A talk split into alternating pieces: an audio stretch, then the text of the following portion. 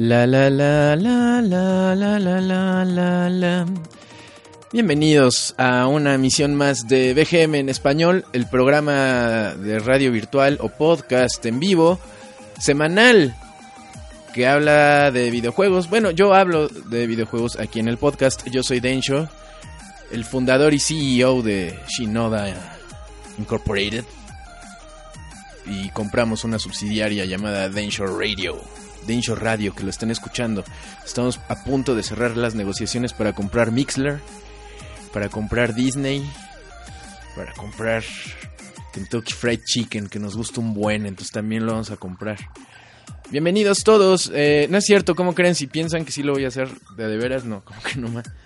No. Ni que fuera Bob Iger, ¿no? ¿Cómo se llama ese dude? El de Disney, quién sabe. Bueno, este, bienvenidos. Estamos transmitiendo completamente en vivo y en directo desde la Ciudad de México hoy que es jueves 14 de diciembre de 2017.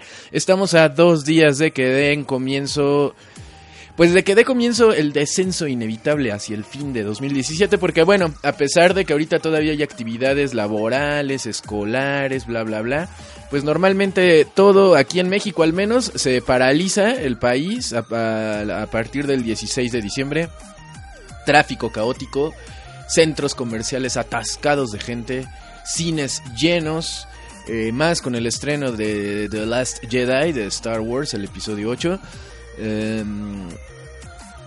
el frío horrible, malos humores, entre pues estos días son como para de festividad, como para encontrarse con el espíritu a manera de agradecimiento. Nada, nada, la gente ya no le importa eso. Lo que le importa es llegar primero que los demás, ¿no? Entonces, este, estos días son complicados para todos. También son las vacaciones y se supone que este, la ciudad, por lo menos la Ciudad de México se vacía, pero no es así porque pues como son fiestas familiares, no es así de, hey, vacaciones, vámonos a la playa, porque ni se puede porque hace frío, ¿no? Entonces, este, pues, a partir del 16, que es donde empiezan las posadas, el pretexto para, este, para la cuenta regresiva a la Nochebuena y a la Navidad, eh, pues ya nadie hace nada, ya no pela nadie, nadie nada, ya son puras comidas de la oficina, este eh, reuniones con los amigos eh, que la cena con la familia este porque no se va a poder el mero día porque unos están con, con sus parejas y otros están con sus otra familia. Y entonces como que todos están regados por todas partes y cada vez es más difícil. Yo me acuerdo no sé si sea per percep percepción perspectiva alguna idea más bien que yo tenga yo me acuerdo que antes la Navidad como de niño, o sea, no era tan caótica. O sea, este... Pero bueno, a lo mejor porque no trabajaba o, o, porque no iba a la escuela. Bueno, sí iba a la escuela. Pues es que, ajá, no... Para mí el día padre era la Navidad y se juntaban todos y ya yo nunca pensé que, que se fuera a complicar o que gradualmente se fuera complicando cada vez más. Tal vez sea propio de la vida adulta. Pues ya tienes que celebrar la Navidad dos semanas antes con la gente porque el mero día no se puede, ¿no? Entonces está así como, bueno, yo veo ahorita por ejemplo de Atomics, que estoy colaborando con ellos en la página de videojuegos atomics.bg. Eh, hoy fui a grabar un especial de fin de año y además, y dura un buen, duró como tres horas yo creo. Y aparte, no menos, como dos. Y, aparte, mañana me invitaron a una convivencia, ¿no? A la convivencia, este, una comida nada más. Y no es comida de que pague la compañía ni nada. Es vamos a juntarnos, a pasar bien el rato, juntos a manera de comida de Navidad. Pero es 15 de diciembre mañana, bueno, al rato. Entonces, a eso me refiero, ¿no? Que la gente tiene que festejar Navidad tres, cuatro veces antes de la verdadera Navidad. Con los diferentes grupos este, sociales con los que convive. Eh, y pues bueno, gradualmente pues se pone todo loco. Aparte de que la ciudad, ahorita estaba platicando con mi novia por, por este... Eh, porque me surgió la duda y, quería platicarlo con ella para que me diera su punto de vista sobre lo de la ley de seguridad interna. Y sobre también la, la, esta cosa que se coló hace rato, ¿no? Por internet, de que modificaron este, una ley que dice que, que pues no puedes, este, que te castigan si, si difamas por cualquier medio a otra persona, ¿no? Y, y, yo me acuerdo, yo, yo alguna vez le hablé con un abogado sobre la difamación, no porque yo estuviera en un problema, jamás he estado en un problema legal, nunca en mi vida.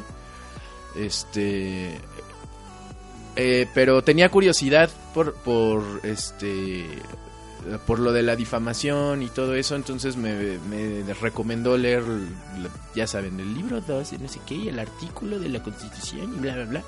Y sí, efectivamente, o sea, eso es desde hace mucho, esa ley, ¿no? Nada más que la modificación la ampliaron a, a todos los medios, aunque se, bueno, incluso a los medios electrónicos, fue lo como, como que le agregaron. La confusión en Internet es que está la tensión de la ley de seguridad interna, que parece que se va a decidir mañana si sí o si no, eh, y que, que, el PRI puso el, de la cuenta de oficial del del PRI, del Partido Revolucionario Institucional, de, en Twitter, puso lo de la modificación de la ley de la difamación y no sé qué, y luego borró el tweet. Entonces la gente empezó a decir, a ver, ¿por qué lo puso y luego lo borró? Se adelantaron, ya sabemos qué van a hacer mañana. Entonces es un caos ahorita, hay mucha tensión con lo de la neutralidad de, de red allá en Estados Unidos, que la, la Federación de Comunicaciones de Estados Unidos este estaba reacia a a, permitir que la, las, eh, pues las eh, que proporcionan el servicio de Internet hicieran trampa con los consumidores, porque lo que hacían antes era, este, o sea, la persona contrataba un servicio, pagaba 60 dólares. Yo creo que si DJ Justice está por aquí en la lista, él nos va ahí en el mensaje les va a completar la este ah, miren, ya está comentando, miren, ahí está, ya ven. Si confío aquí en mi banda.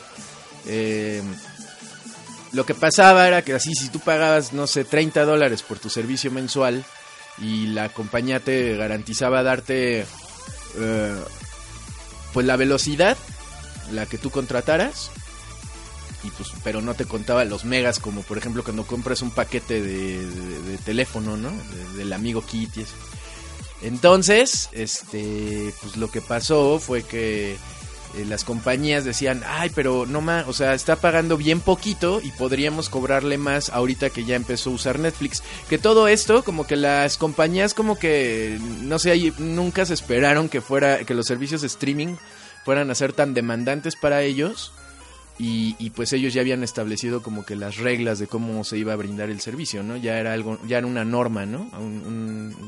ya estaba todo consabido entre todos, ¿no? Que así era, tú pagabas tu, tu velocidad, la cantidad de velocidad al mes y ya, pero pues los este los proveedores del servicio eran así de, ¡Ah, chin, no, pero pues están jalando eh, un montón y estamos como perdiendo esa lana, ¿no? Podríamos cobrarle podríamos cobrarles más.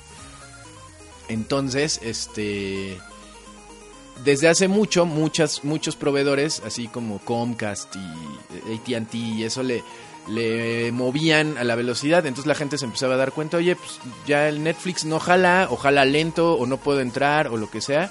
Ah, es que tienes que contratar el servicio Plus Extra, que ese te garantiza que todo va a jalar bien y todos, a ver, no mames, a ver. Y ya le checaron, ah, le estás bajando la velocidad, puto, al streaming. Entonces, pues ya, por supuesto, la Federación de Comunicaciones, en el de... En... Que eso era como, eso era una... El primer paso a que las cable, las, los, los que dan el servicio de internet, ellos decidieran a qué sí subirle y a qué no, y también el riesgo de la, este, pues de la competencia sucia, ¿no? De que por ejemplo, este, si fuera aquí en México el caso, según entiendo, tenemos por ejemplo mm, a AT&T y a Telmex, ¿no? Entonces, este, por ejemplo, que Telmex le baje la velocidad a, Netflix, por ejemplo. Este, así que abras Netflix y que no cargue bien, se trabe a cada rato, etcétera, etcétera, ¿no? Pero, eh, pero Telmex desde sus cuarteles generales le bajan la velocidad a Netflix para que te pase eso. y que digas, no, mejor claro video en lugar de Netflix. Eso es lo que ellos empezaron a temer. Y también las compañías como Netflix y como este Hulu, por ejemplo, empezaron a, a ver, ahí pues hay intereses compartidos. Este, creo que Hulu está con Comcast, que por cierto los acaba de comprar Disney. ahorita hablamos de eso. Entonces, este en, el periodo presidencial de Obama como que dijeron, no, no, no, a ver, a ver, a ver, ¿qué está pasando aquí? A ver, eh, la Federación de Comunicaciones, cuéntanos, no, pues está pasando esto, ¿qué hacemos? ¿No? Pues es que no puede ser así, imagínense que las compañías decidan sin avisarte le van a bajar la velocidad a ciertas páginas, ¿no? O que a lo mejor pues quieres ver acá porno y, le, y ya, ya está difícil, ¿no? o quieres leer el periódico de, así de Rusia, no sé, por ejemplo, RT, y, que se no cargue para que no veas las notas. Entonces, eh, la posibilidad de que lo que quieren evitar con la ley de neutralidad de la red es que las compañías no tengan el poder de decisión de qué es lo que ve eh, su cliente en Internet. Que ellos no decidan qué sí, qué no, o qué más rápido o qué más lento. ¿no? Que sea igual, parejo. Eso es lo que estaba haciendo la ley. Quitaron al, al, que estaba a cargo de la Federación de Comunicaciones este, y pusieron a un compadre de Trump. Y este luego, luego echó para atrás y, mandó la propuesta, la aprobaron, por ejemplo, la suponga el equivalente a la Cámara de Diputados lo, en un congreso, no sé, aprobaron que para que se pasara al Senado y que ahí ya este pues echaran para atrás la ley o, la conservaran. Y ahorita es como lo que traen ahorita. O sea, ahorita ya pasó para que los senadores revisen la ley. Algo muy parecido a lo que nos está pasando con lo de la ley de seguridad interior, que también la pasaron los diputados. Y ahorita estaba leyendo con, con un poco de temor que están en la... Los senadores, este, hay mucho ausentismo. Tenían la confianza de que la ley no se pasara la ley de seguridad interior.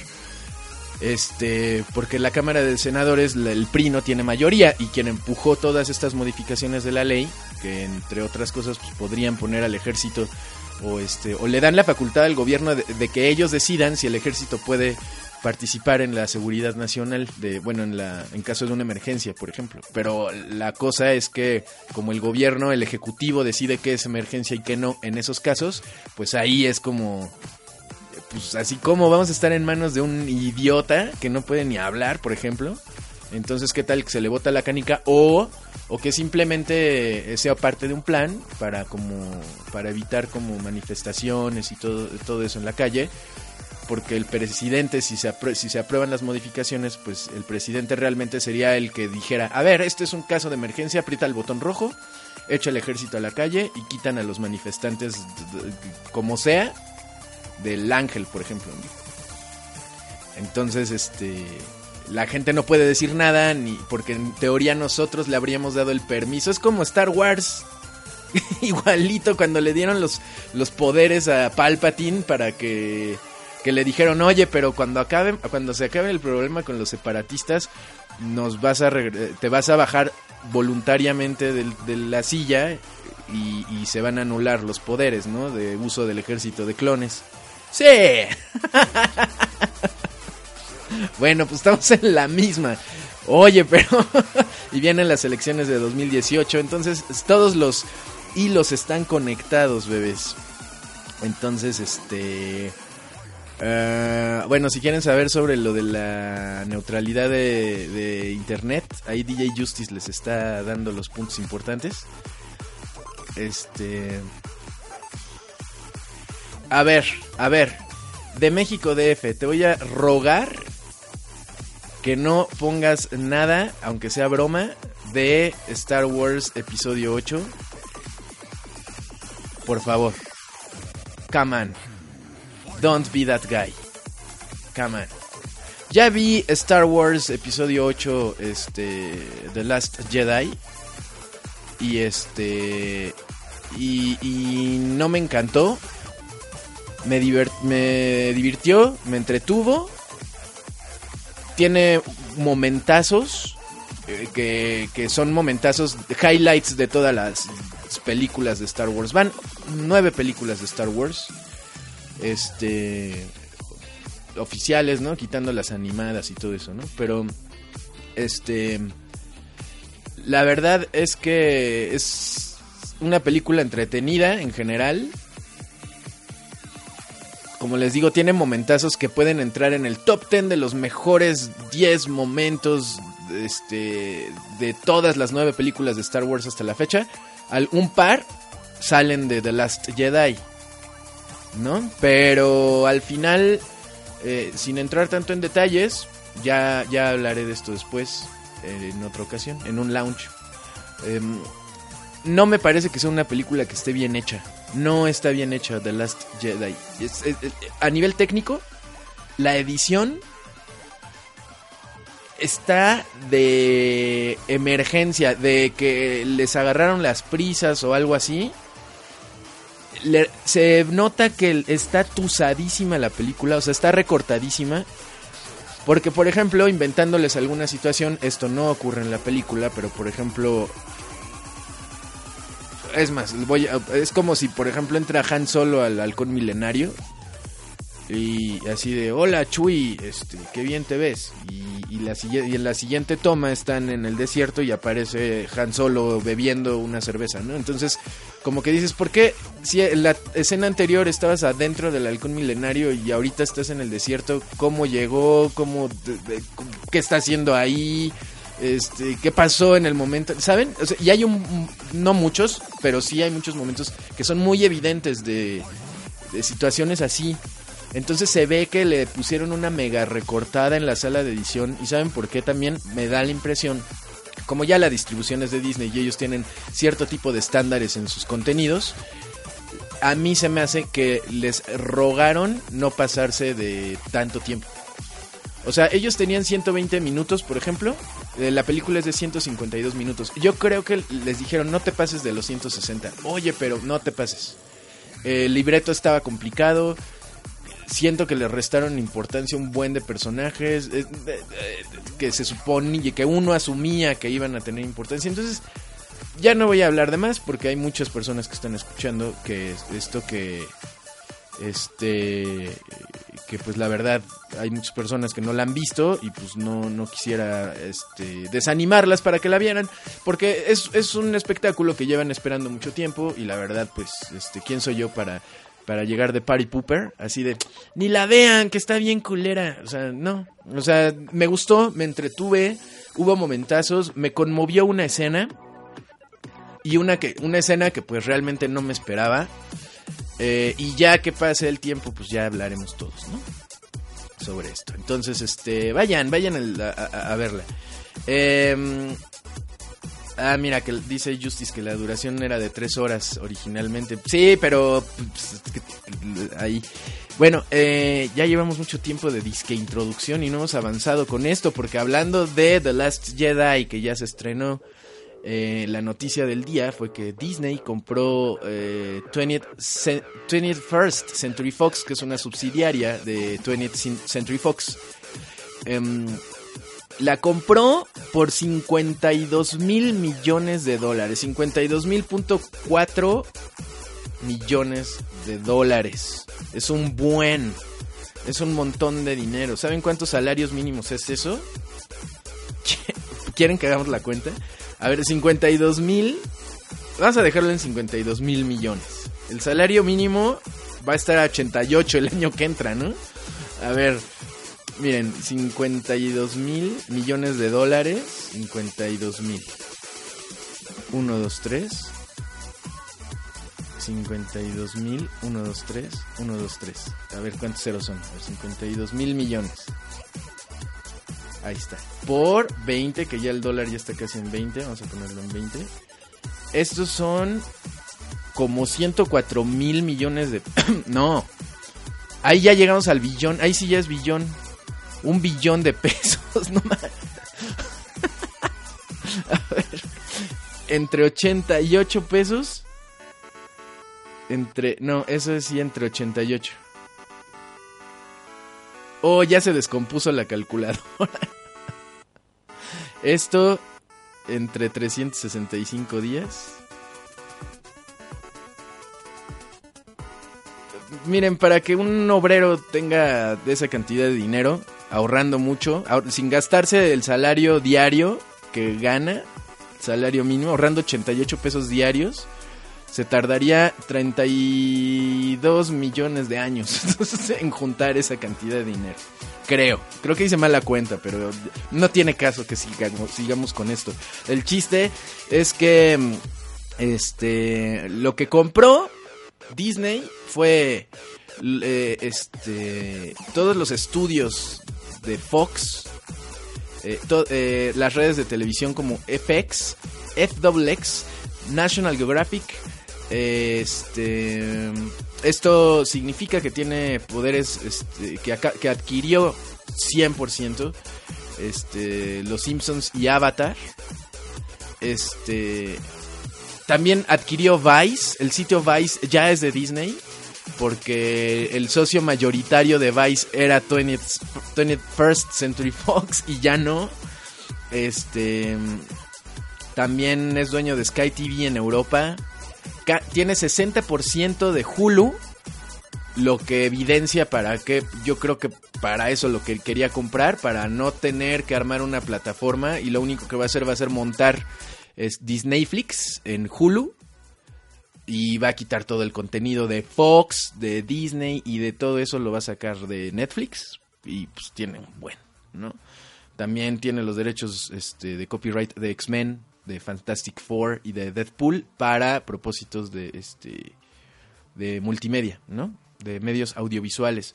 Em, este acuerdo le entrega a Disney la oportunidad de reunir a los X-Men, Fantastic Four, Deadpool con la familia Marvel para no sé qué, bla, bla, bla, mencionó el portavoz de Disney. ¿no? Yo creo que todo este movimiento a mí me da la impresión, más que el, así de, no creo que haya dicho Disney así de, ¿cómo le hacemos para que salga Wolverine en la de los Vengadores? Pues hay que comprar esos güeyes. Bueno, vamos a comprarlos. No. O sea, yo creo que era más por Hulu.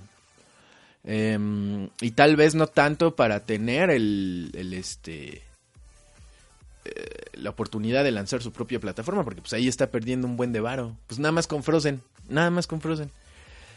Entonces, este, ¿qué más? anunciaron también que el, este, el director general de The Walt Disney Company, que es Robert A. Iger, eh, había anunciado su retiro en, en 2019. Ahora va a ser hasta 2021. Entonces, este, bueno, ahí está. ¿Qué va a pasar con los videojuegos de X-Men y eso? Pues no sé cómo esté el asunto del copyright en cuestión de videojuegos. Pero hay más bien pues, son los que licencian, ¿no? Por ejemplo, Activision creo que tenía los de X-Men. Este. Por ahí. Y, aparte los tienen un ratito y luego los sueltan. Y los tienen un ratito y luego los sueltan. Entonces, este. Eh, como Disney de por sí ya no quería entrarle a lo de los videojuegos, le fue muy mal con Disney Interactive al final de su historia. Entonces, yo creo que ahorita es lo que menos les importa, ¿no? Ya llegará el momento en el que tengan que licenciar juegos y ahí van a ver qué oportunidades de negocio tienen, pero yo creo que este movimiento fue más bien por el streaming. Um, ah, y los Simpsons y todo eso, ¿no? Claro, imagínate tener todos los Simpsons en, en Disney en Disneyflix. Adiós. Así que esta es la... Y, 20th, Century Fox se queda con Fox Sports, que sigue siendo la competencia directa de Disney, porque Disney tiene ESPN, entonces este... Quién sabe cómo se van a poner las cosas, pero Disney ahorita parece como monopolio, no, o sea, sí, como, sí lo es tal vez en términos como este de, de derecho mercantil, a lo mejor sí es un monopolio lo que está al camino de Disney ahorita, pero yo me refiero más bien como al juego de mesa, ¿no? Es como cuando ya tienes varo y empiezas a poner hoteles en todas partes y entre más hoteles pongas, pues más varo te cae y más creces. ¿Vean? Se sí se puso las pilas ese chichango. El... ¡Ja, Mira, Donald. ¿Qué pasa, ¿Qué pasa, pero bueno, ahí está 20th Century Fox, que ya nada más se va a dedicar a las noticias y, este, a los deportes. Eh, y vamos a escuchar la primera canción de la noche. Le doy la bienvenida a todos en el chat. Ahorita les saludo formalmente. Vamos a escuchar una de mis canciones favoritas. Fíjense, hablando de la 20th Century Fox, sin mayor presentación, los dejo con Ray Manzarek, Robbie Krieger, John Densmore y por supuesto Jim, Jim Morrison 20th Century Fox de su primer disco The Doors de 1967. Y regresamos aquí a BGM en español.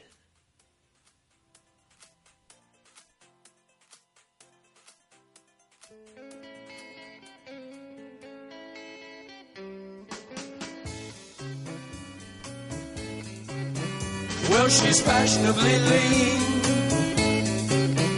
and she's fashionably late. A scene. She'll never break a day. But she's no drag, just watch the way she walks. She's a 20th century fox. She's a 20th century fox. No tears,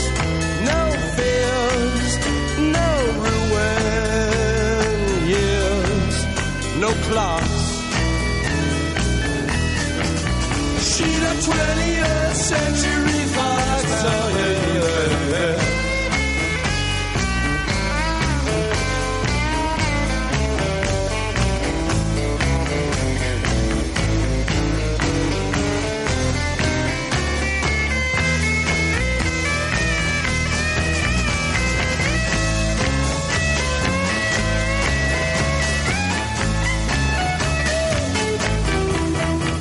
She's the queen of cool, and she's the lady who waits.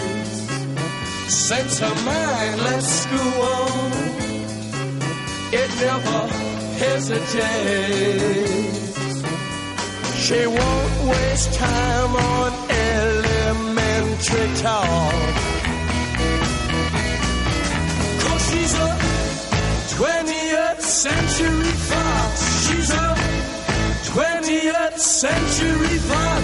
Got the world locked up inside a plastic box. She's a 20th century oh yeah. 20th century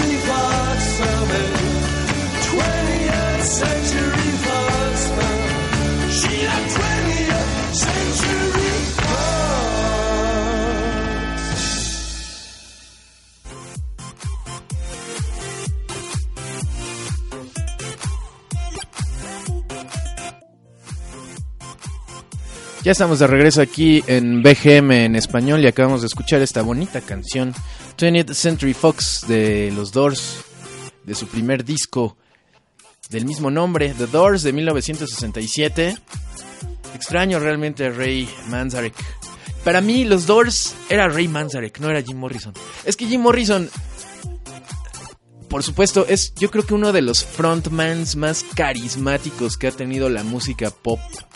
Este, y sobre todo salida de esa onda rocosa hippie de los 60s. No hay frontman como, como Jim Morrison. No, lo ha vuelto a ver. ¿No? O sea, es, es, es único. Aunque le hiciera la mamada, porque sí le hacía la mamada Jim Morrison, este, con sus poemas y todo eso, y, y- y, pues pobre chavo, sí se lo acabaron las drogas y el alcohol. A él sí, mira, él sí se pasó de lanza. Y era bien intenso ese güey, súper intenso. Pero, este, musicalmente, los Doors eran Ray Manzarek. O sea, la combinación de... eh, Me choca que nunca le reconozcan a Ray Manzarek su, su talento. No hay grupo como los Doors. No se eh, los Doors, cuando escuchas a los Doors, son los Doors. Nadie se escucha igual que los Doors. Ya sé que van a decir, qué bueno, güey. Sí, yo sé, yo sé. Tengo gustos raros musicales. Pero toda la, la- la- base armónica y melódica de su música era gracias a el talento de Ray Manzarek. Eh, y no ha habido ningún grupo que se escuche como ellos. Y por supuesto, la voz de Jim Morrison, la presencia y todo eso, pues menos, ¿no? Es un grupo único, subestimado. Que por supuesto, pues ya, o sea, ya ellos siguen juntos, creo. Es que también eh, ya se, se pelearon con John Densmore, este Robbie Krieger, pues ahí tienen ondas medio raras. Los que, los que hicieron las giras ya de las últimas giras de los Doors, que vinieron a México 2012, 2013 tal vez, eh, Ray Manzarek con Robbie Krieger. este, que no podían anunciarse como los Doors, este, porque pues John Densmore se puso perro con lo de los derechos, pero sacaron creo que como tres discos después de que se murió Jim Morrison, como los Doors, no son nada buenos. Y, y raro porque pues entonces dices, bueno, entonces ¿qué estás ahí chingando que el Jim Morrison era el, no era los Doors? Es difícil. Uno cómo va a saber. Pero bueno, que los compre Disney para que le, eche- le saquen nuevos discos. Eh, en otras noticias, Perros de Reserva llega Payday.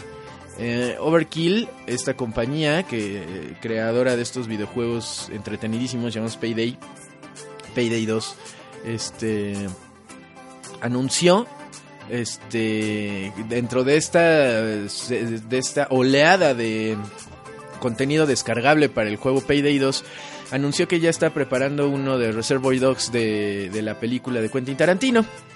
En este nuevo asalto, los personajes de Payday 2 van a viajar a California, el lugar donde todo es posible. Al lugar que. Este. Y al igual que los personajes de la película, los criminales van a tener que reunirse para planear un asalto a una joyería que está llena de objetos valiosos. O sea, de joyas. Pero. Pues este les va a costar trabajo. Porque la policía ya sabe quién que lo van a hacer. Este. Entonces eh, se va a poner bueno. De hecho, ahorita me acordé del remix de Here's Overkill. Qué raro, qué coincidencia. Yo creo que los de Overkill son super fans de. De este. De Quentin Tarantino. Sí, se nota, se nota. Ya hicieron también con John Wick una. Este, un crossover que, o sea, el, crossover fue de ida y vuelta porque también salieron este, guiños de Payday en John Wick 2 y eh, hicieron el contenido de John Wick, ¿se acuerdan? Entonces, este, el comunicado dice así. El año ya casi acaba, pero todos sabemos que dormir es para los débiles. Hoy presentamos con orgullo nuestra colaboración con los mejores asaltantes de la historia del cine. Perros de Reserva va a llegar a Payday 2. Es hora de ponerte tu mejor traje, limpiar esas viejas pistolas y salir a robar unos diamantes. Pero no te sientas muy cómodo, al igual que en la película, este asalto podría esconder algunas sorpresas. Para promover la actualización, Overkill lanzó un nuevo avance de Payday 2. En él recrea la emblemática escena de, Perros de Reserva en la que Mr. Blunt tortura a un policía que tiene secuestrado en un almacén. Este. mm, También añade un nuevo rifle, una navaja para afeitar, este, tres gafas, etcétera, etcétera. Entonces, este contenido para Payday este, 2 ya está disponible. Eh, por otro lado, también se anunció, hablando de los, del mismo juego, Payday 2, este, que salió originalmente en 2003 y lo que están actualizando ahora es más bien la versión remasterizada. Pero Payday 2 originalmente salió en 2013 y hasta ahorita va a salir para el Nintendo Switch el 27 de febrero. Y ahí es donde se empieza como a, a percibir que el Nintendo Switch sí está funcionando porque normalmente en los lanzamientos de consolas desde el GameCube, es más, desde el Nintendo 64, como que los licenciatarios eran así de, ay, híjole, pr- primero déjame ver cómo le va tu consola y luego vemos, a pesar de que Nintendo era el rey en los 90 con el Nintendo 64 se echaron para atrás. No tanto porque no confiaran en el éxito de Nintendo con la consola, sino porque para ellos el desarrollo era bien caro. El, ya era muy costoso hacer cartuchos en esa época. Este, ya en los nuevos mecanismos de Silicon Graphics les costaban más din- dinero a los licenciatarios, a Capcom, Konami, a los que estaban de moda en esos días, a Claim, que ya no existe por supuesto. Y este, y además Nintendo les empezó a cargar la mano con el precio de la licencia. Porque obviamente pues les garantizaba seguridad, venta, distribución y ellos estaban en un papel y en un momento en el que podían cobrarles lo que quisieran. Una licencia para Nintendo era muchísimo más cara que la licencia para la consola de Sony que decían, por favor, haz un juego aquí, te lo suplico. Si quieres no me pagues ahorita. Entonces los licenciatarios empezaron así de, ay, híjole, creo que, a ver, esto está más padre, ¿no? Nintendo nunca le ha bajado a sus licencias, ¿eh? Siempre ha sido bien caro. O sea, para publicar un juego con ellos les tienes que pagar, obviamente. Este, y eso, son bien, son de los más caros hasta donde tengo entendido. Eh, y pasó con el, el, el cuasi fracaso del Nintendo 64 cuando sacaron el GameCube, pues ahí dijeron, no, pues estás bien pendejo, hasta que vemos que vendes la consola, si no, pues no. Y no, y nadie le entró. O sea, muy, o sea, los que le entraron eran compas japoneses de, de Hiroshi Yamauchi y que le debían favores a la familia. Y que era así de, bueno, pues este, te, te hago tres exclusivas. No More Heroes, por ejemplo, para GameCube, Killer 7, este... Que no, no es cierto, No More Heroes, eh, eso fue para el Wii. Y eso fue por Marvelous, que también son cuates de, de la familia Yamauchi. No, en aquel entonces el trato con Capcom fue con Killer 7, con Beautiful Joe, con el remake de Resident Evil 1, por ejemplo, que los iba a mantener exclusivos, con Resident Evil 0, que lo mantuvo exclusivo para el GameCube, y vean cómo les fue. Tuvo que volver a hacer Beautiful Joe para el PlayStation porque pues ya no le alcanzó, a pesar de que Nintendo le dijo, ah, no que era exclusivo, ay Nintendo, perdón, pero pues hay que sacarle varo a esto, mano. Y ya, o sea, y desde entonces cuando Nintendo se va de largo un año con su consola que no hay juegos de licenciatarios, es porque algo anda mal. Ahí está el, el, el Wii U es el mejor ejemplo de todos, ¿no? Y con el Wii fue lo mismo, o sea, los licenciatarios vieron que, que sí despegó muy bien el Wii, pero cuando vieron que era el, el- que la burbuja se había reventado inmediatamente, pues se echaron para atrás. Sí intentaron entrar, pero pues ya no pudieron. El Wii U pues igual lo, lo abandonaron y ahorita ya todos están sacando juegos para el Nintendo Switch. ¿Por qué? Porque ahí sí los pueden vender. Es muy simple, hay demanda. Y eso es lo atractivo para las compañías. Entonces es muy buena señal que Payday 2 vaya, vaya a llegar al Nintendo Switch el 27 de febrero. Es un buen juego y también Overkill ya está haciendo Payday 3, pero no va a haber lanzamiento ni anuncio en 2018. O sea, solo dijeron que ya está en desarrollo. Entonces, eh, por supuesto, por supuesto, Perros de Reserva es una de mis películas favoritas. Si no la han visto, véanla. Es una gran película. Aunque Quentin Tarantino se piratee todo de todo, yo lo sé, pero me quedo con Perros de Reserva y obviamente con Pulp Fiction, que son de las mejores películas que puede uno ver en su vida. Kill Bill ya es más capricho, ya es más de fanboy. Y después de Kill Bill, a mí Tarantino me perdió completamente. Sus películas son entretenidas, pero... O sea, sí me gustan, pero... Ya no son ta- como la, la magia que tiene Perros de Reserva y Pulp Fiction. Pulp Fiction, ninguna. Eh, y este es el tema icónico de, Perros de Reserva de George Baker, de su disco Little Green Bag de 1969. Vamos a escuchar el tema Little Green Bag y regresamos aquí a BGM en español.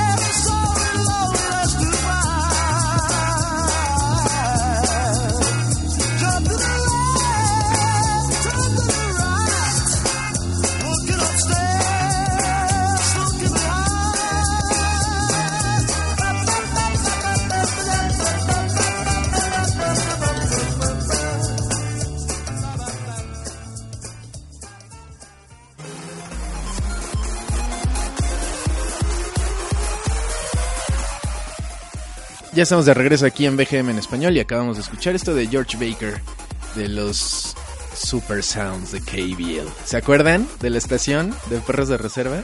Estos son los KBL Super Sounds. George Baker con Little Green Bag, gran canción.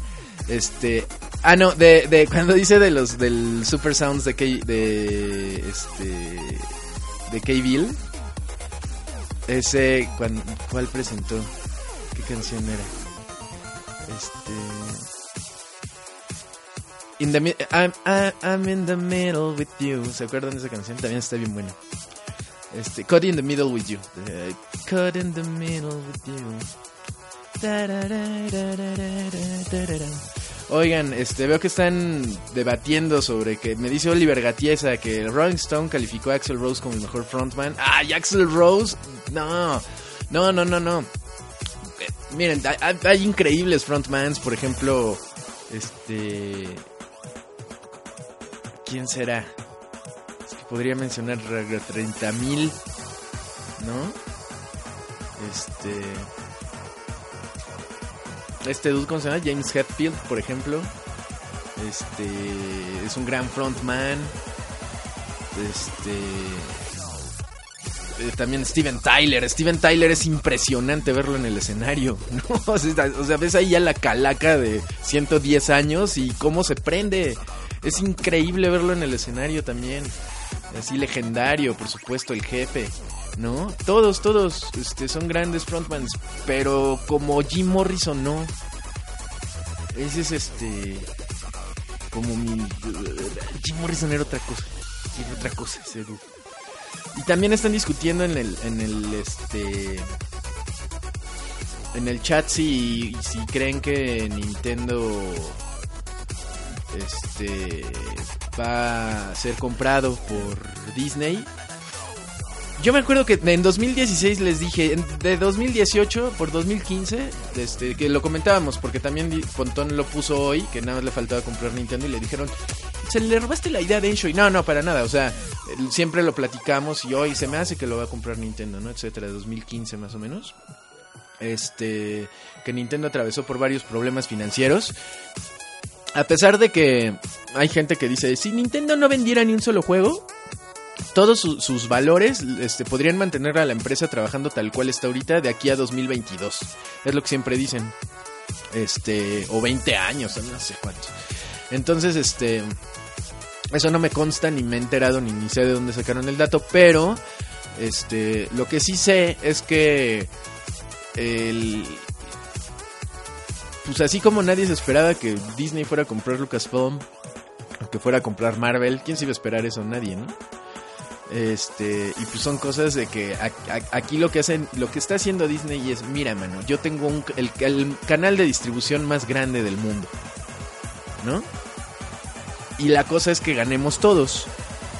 Entonces, yo te compro y te subsidio para que sigas haciendo lo que estás haciendo tal cual, pero con mi canal de distribución y que en lugar de que yo te ayude por fuera a vender tus cosas y me toque el 5, mejor lo hacemos entre los dos, tú siendo parte de mí, te unes a la familia de Disney y, yo me quedo con una parte sototota y tú con una parte que te va a permitir seguir como estás ahorita, no va a haber cambios. Eso es lo que hace Disney, eso fue lo que hizo con Pixar, eso es lo que hizo con Marvel, o sea, todo sigue igual para ellos, nada más que ya el, varo ya lo administra Disney. Entonces, en, en un caso donde una empresa pues no vea muy claro su futuro, así que diga, ahorita no estoy mal, pero no quiero estar mal y, y el futuro se ve incierto, ¿no? En esos casos es cuando cuando pues, dicen, no, pues saben qué, Pues, miren, a Marvel lo agarraron justo, justo en la transición de papel a digital. ¿Cómo iba, de- siendo que Marvel, pues, su, su mayor canal de difusión era el papel? Imagínense cómo se las estaban viendo en Marvel, así de, no ma, ya no estamos vendiendo estas madres y ahora... Y pues llega Disney, yo te compro, yo te ayudo a hacer las películas y yo todo. Ahí está, ya lo salvó, cañón. Y, y Pixar yo creo que sí también fue por capricho un poco. Este, y yo creo que sí les llegaron al precio. Porque ellos le dieron más posibilidades a explotar las franquicias de Pixar que ellos habían, habían este, producido, porque Disney solo era el canal eh, de distribución. O sea, Disney les, les distribuía nada más, no, no le metía nada de varo de producción, todo lo hacía Pixar hasta 2006 que los compró y ahí sí ya le mete varo de producción. Entonces más bien es convencer a Nintendo en- bajo alguna circunstancia de que le diga, mira, estás arriesgando como que toda tu inversión, mejor que la, la inversión que te está cayendo a ti, que me caiga a mí, y yo estoy acolchonadísimo, entonces este, tú no te preocupes, tú vas a seguir operando igual, eh, nada más corres ese que me cae gordo y ya, ¿no? Y así es, es probable que, que llegue a pasar en caso de que el futuro de Nintendo se vuelva a poner medio oscuro. Que con el lanzamiento del Switch, pues ya ellos, ya es- ese fue de taparse los ojos y aventarlo así de puta, a ver qué pasa. ¿No? Porque pues eh, a ciencia cierta nadie sabe el secreto del éxito. No saben si va a pegar su consola o no. Si no, no hubieran sacado el Wii. O sea, si ellos hubieran sabido que iba a ser un fracaso, no lo hubieran sacado. Entonces, esa es una demostración de que Nintendo realmente no es que tenga colmillo ni nada. Es igual para todos, no saben qué es lo que quiere la banda. Y el Switch, quién sabe por qué pegó. Ya ven que ya vendió este 10 millones de consolas. Tenían una proyección, al parecer, de 18 millones de consolas en un periodo de un año. Este. Consiguieron vender 10 en 9 meses. Les quedan 3 meses para vender casi. Casi lo que han vendido en 9 meses, ¿no? Este, eso es como por una proyección de, de, plan de negocios, ¿no? Para los inversionistas. Pero yo creo que los inversionistas están contentos con cómo ha estado haciendo Nintendo las cosas. Entonces, ¿existe la posibilidad de que Nintendo sea comprado por Disney? Sí. Ah, yo había pensado que si iba a ocurrir algún coqueteo, iba a ser en 2018-2019. Pero pues quién sabe. A lo mejor se esperan a que pasen los Juegos Olímpicos de Tokio. De ver cómo sale el deal con Universal. Que creo que con la adquisición de Disney, este, de, de 21st Century Fox, creo que me pareció haber leído que le tocaba una rebanada de Universal de los parques de diversiones. Voy a investigar bien, pero quién sabe, ¿no? Este. En fin. Eh, ¿Qué más? Eh, también por ahí algo mencionó de México DF. Este. Pero ya ni, ya ni vi. ¿Qué fue? Este. Ah, que también este Quentin Tarantino va a hacer una película de Star Trek. Ahí quién sabe cómo le- que ya están haciendo los memes, ¿no? Donde sale este Ah, ¿y cómo se llama? James el personaje de, Ah, ya estoy muy anciano. Ya se me olviden. Eh, Win Winsfield? James Winsfield, ¿no? Se llama el, el- amigo de Vincent Vega, bueno, su compa. ¿No? Bueno, no importa. Este, el chiste es que vamos a la siguiente noticia, porque si no se nos va a acabar el tiempo. Ya llevamos casi una hora y voy en el tercer bloque y faltan cuatro. Pues, come. ¿No? Y aparte está eh, la, la, la melodía que les voy a poner a continuación. Me gusta muchísimo, pero dura mucho. Entonces hay que apresurar el paso.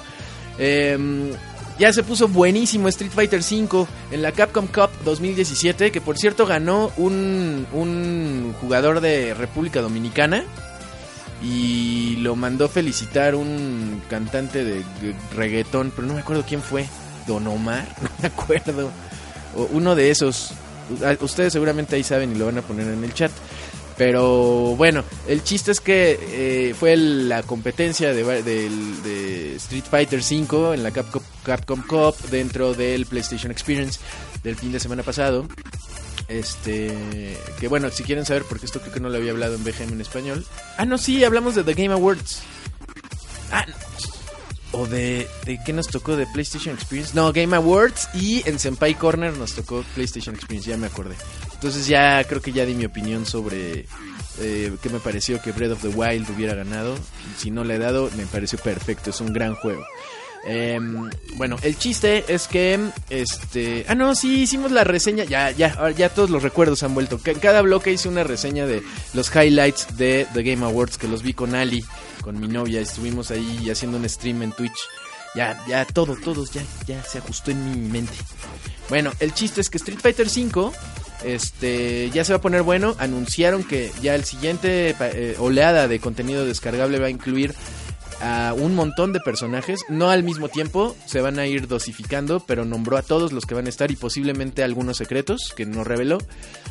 Va a estar Sakura, por fin, este Falke, G, que son otros personajes nuevos, Cody, que es de Final Fight, de Street Fighter Alpha y todo eso, eh, y por supuesto Sagat, que brillaba por su ausencia, porque pues Sagat es de los personajes icónicos y no estaba en ninguna temporada, lo pusieron hasta ahorita, y mi favorito Blanca, que yo soy este Blanca Main, entonces ahora sí ya voy a desempolvar mi Street Fighter 5 y voy a entrar a pelear.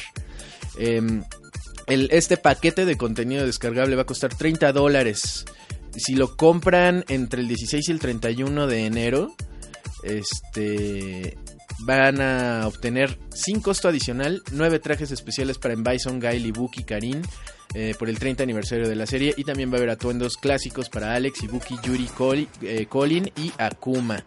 Em, y ya acuérdense que pagar 30 dólares les van a ir dando a los personajes así a cuentagotas y, y cositas extras, ¿no? El pase de temporada, por decirlo así. Y además se anunciaron lo que van a hacer durante la, la festejación del trigésimo aniversario de Street Fighter. Eh, va a salir el juego Street Fighter eh, Anniversary Collection del trigésimo aniversario para PlayStation 4, Xbox One, Nintendo Switch y PC. Y lo que más me llamó la atención es que esta colección va a tener 12 juegos de Street Fighter. Y no cualquiera, no cualesquiera. Va a tener todos los chidos, todos. Está impresionante. Street Fighter 1, Street Fighter 2 The World Warrior, Street Fighter Hyper Fighting, ¿no? Digo, Street Fighter Champion Edition Hyper Fighting. Este, esos van tres. Street Fighter No, a ver, va de nuevo.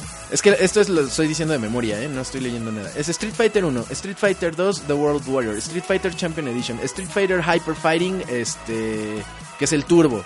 Super Street Fighter, ahí van 5. Super Street Fighter X, eh, que es el turbo, ¿no? Ese es el 6. Eh, so van 6, luego Street Fighter 3, ah, Street Fighter Alpha 1, Street Fighter Alpha 2, Street Fighter Alpha 3, Street Fighter 3, Street Fighter Second Impact y Street Fighter Third Strike. De memoria me lo sé. Los 12 juegos, este, en uno solo iba a costar 40 dólares. Lo que me hace preguntarme qué clase de estafa es Ultra Street Fighter. Qué bárbaros. Cuesta 60 dólares o 50, no sé. O tal vez también salió a 40, pero no creo. Creo que sí fue de los de 60. Y es un solo juego que va a traer esta colección al mismo precio. ¡Qué rateros! No lo compren, róbenselo y quémenlo afuera de la tienda. Y, y, y, y- no importa, se van a sacar de onda la policía y nada más los van a tener en el torito 24 horas y luego los van a sacar. Yo los saco, yo les pago la, la fianza. Róbenselo y quémenlo ahí en la cara de, y se graban y se lo suben a Capcom y se lo arroban. Ches rateros. No es cierto, no es en serio, pero estaría padre. Eh, y me acuerdo de, lo- de la época en que Capcom era chévere. Este. Y hace muchos años, ustedes no sé si, si, si lo sepan.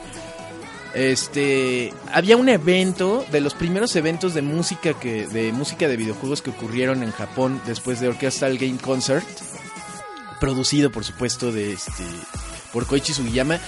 No, perdón, este no era después, este se, se- se empezó a hacer antes de Orchestral Game Concert, porque Orchestral Game Concert, si no me equivoco, se empezó a hacer en 1993-94. Antes existía un evento que se llamaba Game Music Festival. Eh, eh, y hubo, ¿cuántas ediciones? Como cinco.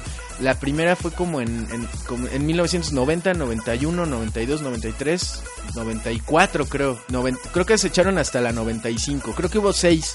Eran conciertos chiquitititos que los hacían en el Nihon Senenkan, que era un, un lugar de exhibiciones, ¿no? Un foro. Y estos conciertos los organizaba este Comtic, que Comtic era una subdivisión de la editorial eh, Kadokawa Shoten, que publica pues, libros, diccionarios, cómics, etcétera, etcétera, pero la subdivisión Comtic este era una revista y tenía como otros otro tipo de, de actividades, ¿no? Por eso era como un subproducto, pero el principal era una es, es una revista de, de videojuegos. Todavía existe, todavía la publica este Kadokawa Shoten, que la publica desde 1983 en Japón. Y ellos fueron los que propusieron hacer este tipo de conciertos de música. Si tenemos conciertos de música, eh, que, por ejemplo el concierto de Zelda, el orquestal al que fui este año allá en Monterrey, este, en la Arena M, fue por esta semilla que este tipo de, revistas este, sembraron. Este fue uno de los primeros este, festivales de música de videojuegos.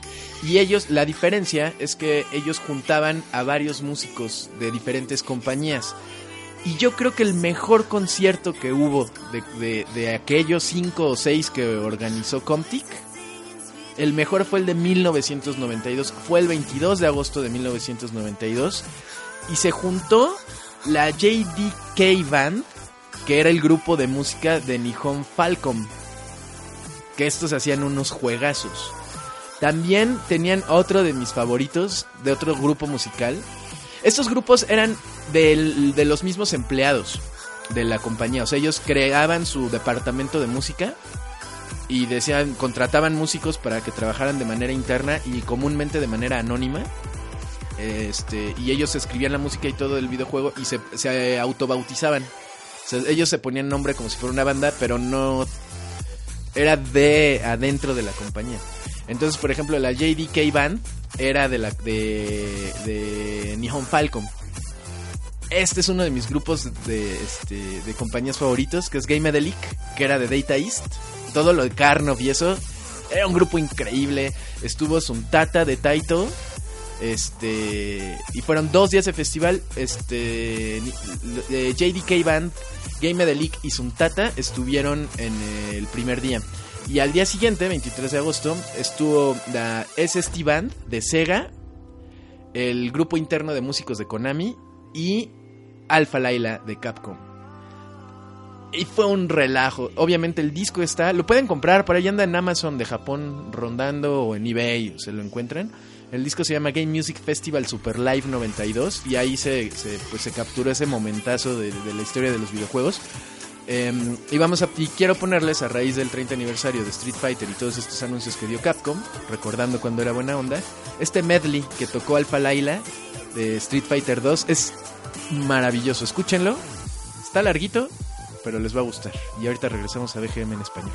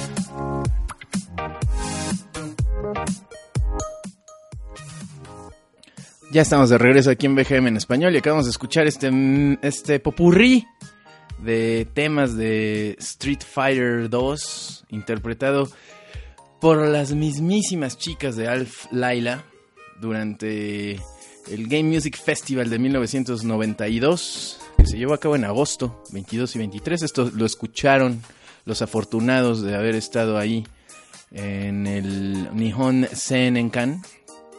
Eh, qué bonito era en el Game Music Festival. Lo pueden escuchar en el disco Game Music Festival Super Live 92, que todavía lo pueden encontrar allá a la venta. Este. Y pues sí, sí, sí, transporta este tipo de música, ¿no? A la gloria de los juegos de peleas de Street Fighter 2. Eh, qué bonito era. Me acordé ahorita mientras estaba escuchando el medley de este.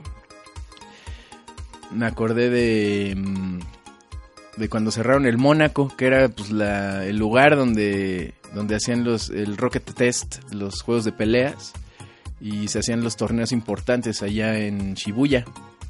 Por la calle. ahorita Está sobre. Bueno, lo, estaba el Mónaco sobre la Backstreet Street. La, perdón, la Basketball Street. Allí en Shibuya. Eh, y hay un video por ahí en YouTube que pueden encontrar del momento en el que lo cierran, que se juntaron todos a- al último día que estuvo operando, que el dueño salió a agradecer con todos los empleados por haber estado ahí, que se juntó la gente y lloraba, la gente lloraba, salieron las noticias cuando cerraron el Mónaco. Qué bonito, qué bonito. Bueno, eh, volviendo al presente, ya van a poder jugar Life is Strange en el baño, qué bonito. ¿No? Dot, eh, Entertainment y Square Enix confirmaron que muy pronto van a poder jugar Life is Strange en los dispositivos con iOS. Los dispositivos portátiles con iOS. Eh, son los cinco capítulos de Life is Strange. Y eh, los van a ir soltando poco a poco. De la misma forma, perdón. De la misma forma en la que fueron poniendo disponibles los episodios para las consolas. También así va a ser en la App Store. Cada episodio va a tener un costo de 3 dólares más o menos. Este, el primer episodio se va a publicar hoy, ayer, Ah, ya se publicó, perdón. Este, bueno, no, eh, se pueden comprar ya los primeros tres capítulos. Cada uno va a costar, cuesta 3 dólares. Ya los pueden conseguir. A principios de 2018 se van a poder conseguir los siguientes dos episodios. En el caso, bueno, los que empezaron a jugar Life is Strange cuando, desde que salió, pues ahí fue primero uno y pasaban dos meses y publicaban otro y así como de telenovela, como de serie de Netflix. Entonces, este, va a haber un paquete especial que va a incluir este, cuatro capítulos eh, con 10% de descuento. Este, si quieren ahí ahorrarse unos, unos dolaritos, ¿no? Em, la adaptación la hizo Blackwing Foundation. Este, y también le añadieron controles adecuados para poder jugarlo con la pantalla táctil. Em, va a tener un modo de fotografía y opciones de compartir el progreso por redes sociales. Eso no lo tienen las versiones de consolas. Em, y también este va- van a poder desbloquear a través del juego eh, stickers para iMessage. Si les gusta más o menos como Line, que tiene stickers. Bueno, iMessage también tiene, entonces jugando este juego también van a poder desbloquear stickers que van a poder usar en el iMessage.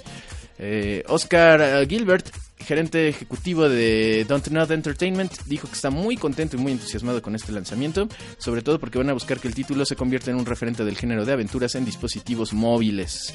Todo el mundo aquí en Dot está realmente emocionado por compartir las aventuras de Max y Chloe en Life is Strange con una, una nueva audiencia en dispositivos móviles. Este y ya están listos, ¿no?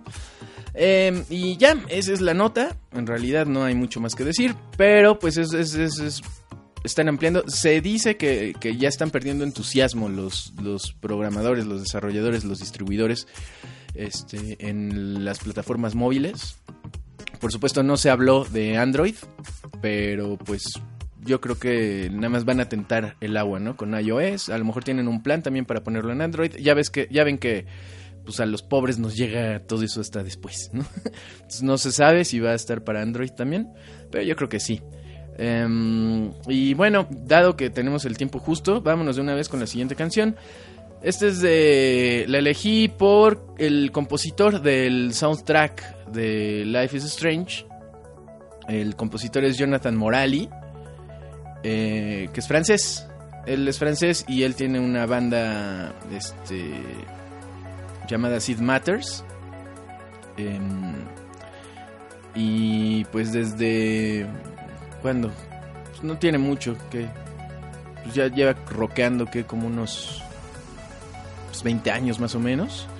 Este empezó su carrera con- por haber participado en un concurso. Ya hemos hablado mucho del- de la vida de, de Sid Matters, o de, mejor dicho, de Jonathan Morali. Es que él como que dice que es banda Sid Matters, pero pues en realidad es, One Man Army.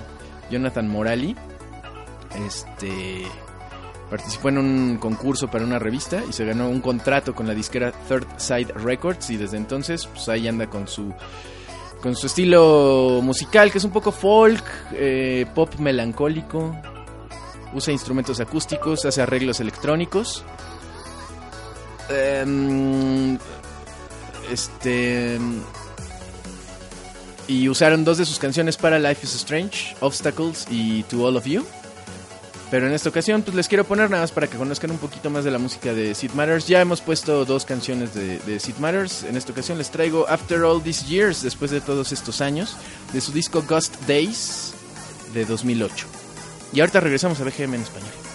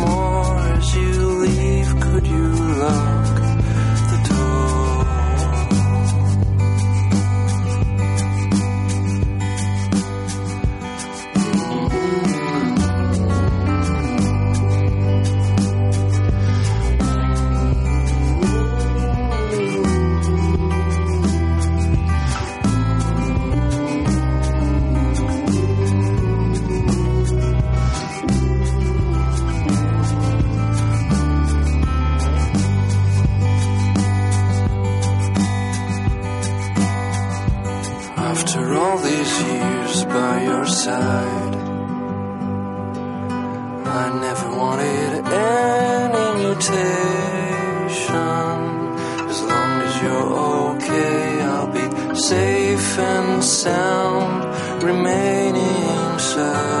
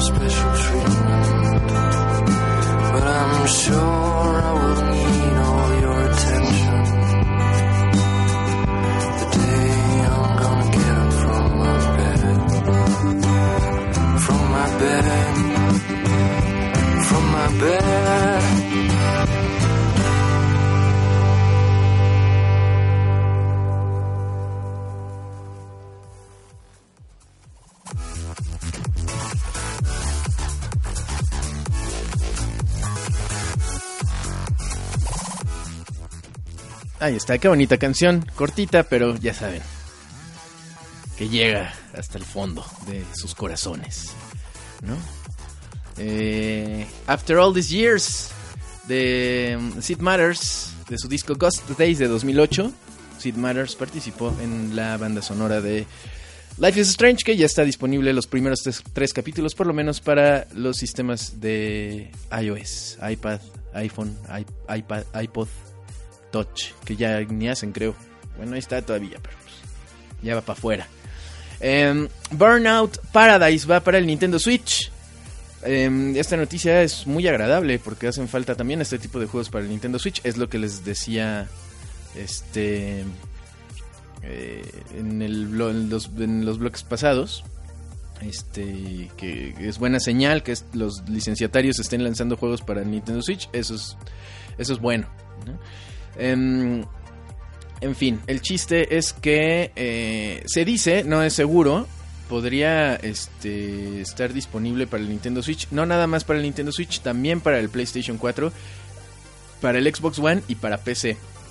Con algunas mejoras se están asumiendo. Y esto fue porque un sitio brasileño llamado The Enemy este, ahí apareció enlistado Burnout Paradise en un registro de clasificación de la tienda en el país donde aparecen versiones para el Nintendo Switch, PlayStation 4, Xbox One y PC.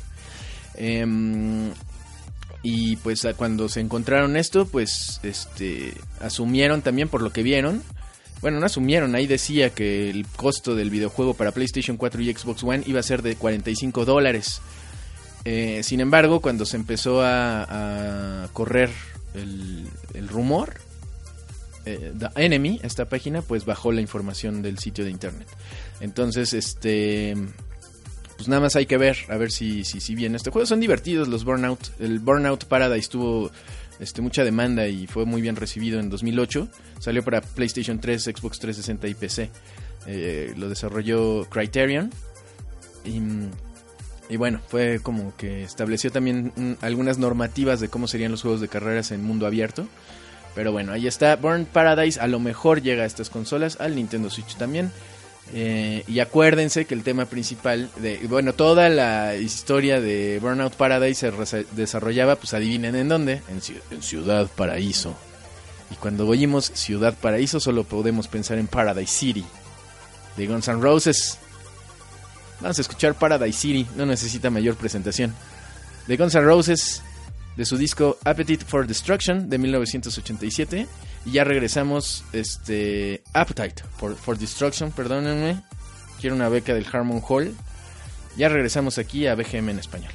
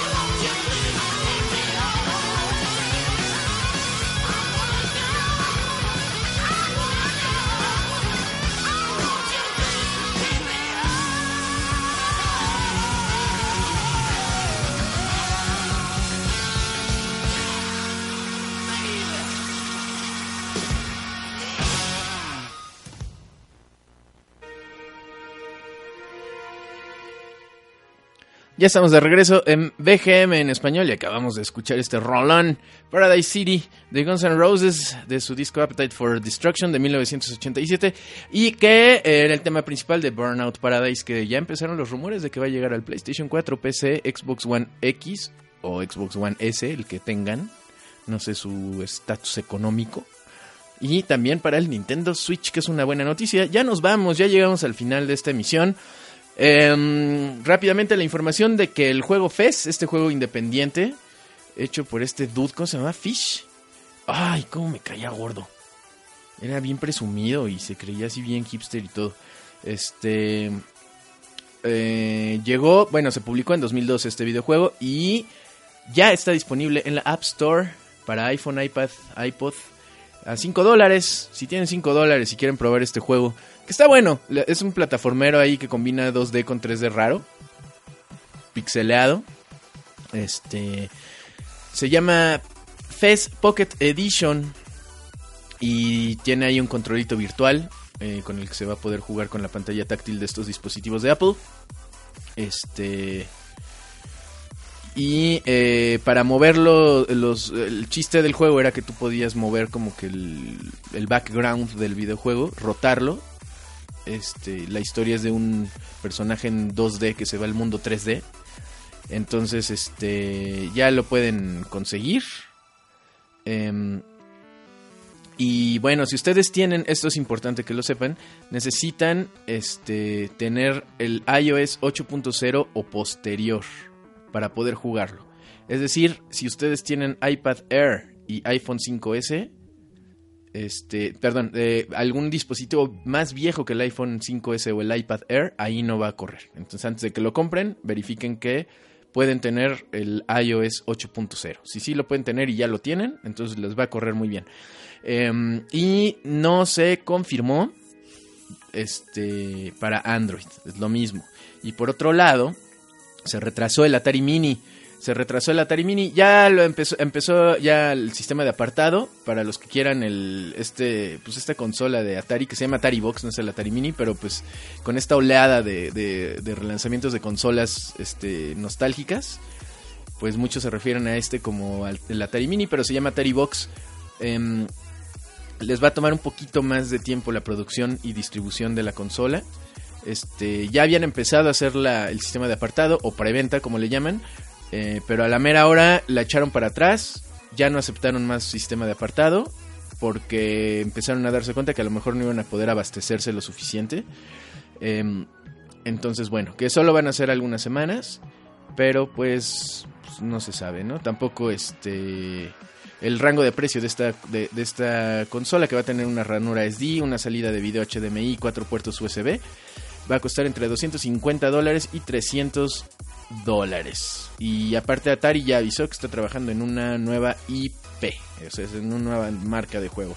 Yo los dejo, muchas gracias por haber estado aquí conmigo esta noche, por haberse desvelado. Le dejo saludos a todos los que estuvieron conectados escuchando. Hellzait, Alengmi, Panazán, Poncho López 1, eh, Tobosk Tobar, Yair Camacho, Volta, Famomoru, Ay Kelvin, Eric Jiménez Quirozawa, Eduardo Aguilar, Pedro Pérez 13, Ratas, Ángel 18, Ay, mi amada Alice R, Paula Castañeda, Mambrú Molotov, Gilberto García, ex Darts, DF, de México DF, Kuretsusen el Consen, eh, Richmundo, DJ Justice, Antonio Encinas Lozano, gracias, La Medina 007, Oliver Gatíes atrás de ti, Polo Trejo, Gurineo, muchas gracias a todos. Ahorita encuentran el podcast en Patreon y eh, patreon.com desde un dólar lo pueden escuchar inmediatamente. Si no, hay que esperar hasta el en vivo o a ver cuando se me hincha y lo subo a iVoox y a iTunes. Muchas gracias y los dejo con esta canción eh, que se llama Body Moving de Beastie Boys de su disco Hello Nasty 1998. A ver si encuentran la referencia Atari. Nos escuchamos el próximo jueves aquí en BGM en español. Acuérdense, jueves de videojuegos. Mañana K-pop, bueno, al rato. K-pop, música de Japón, de Corea, J-pop, manga, anime y todo. Y les repongo el launch de Densho Gold el fin de semana. Muchas gracias y recuerden, stay metal.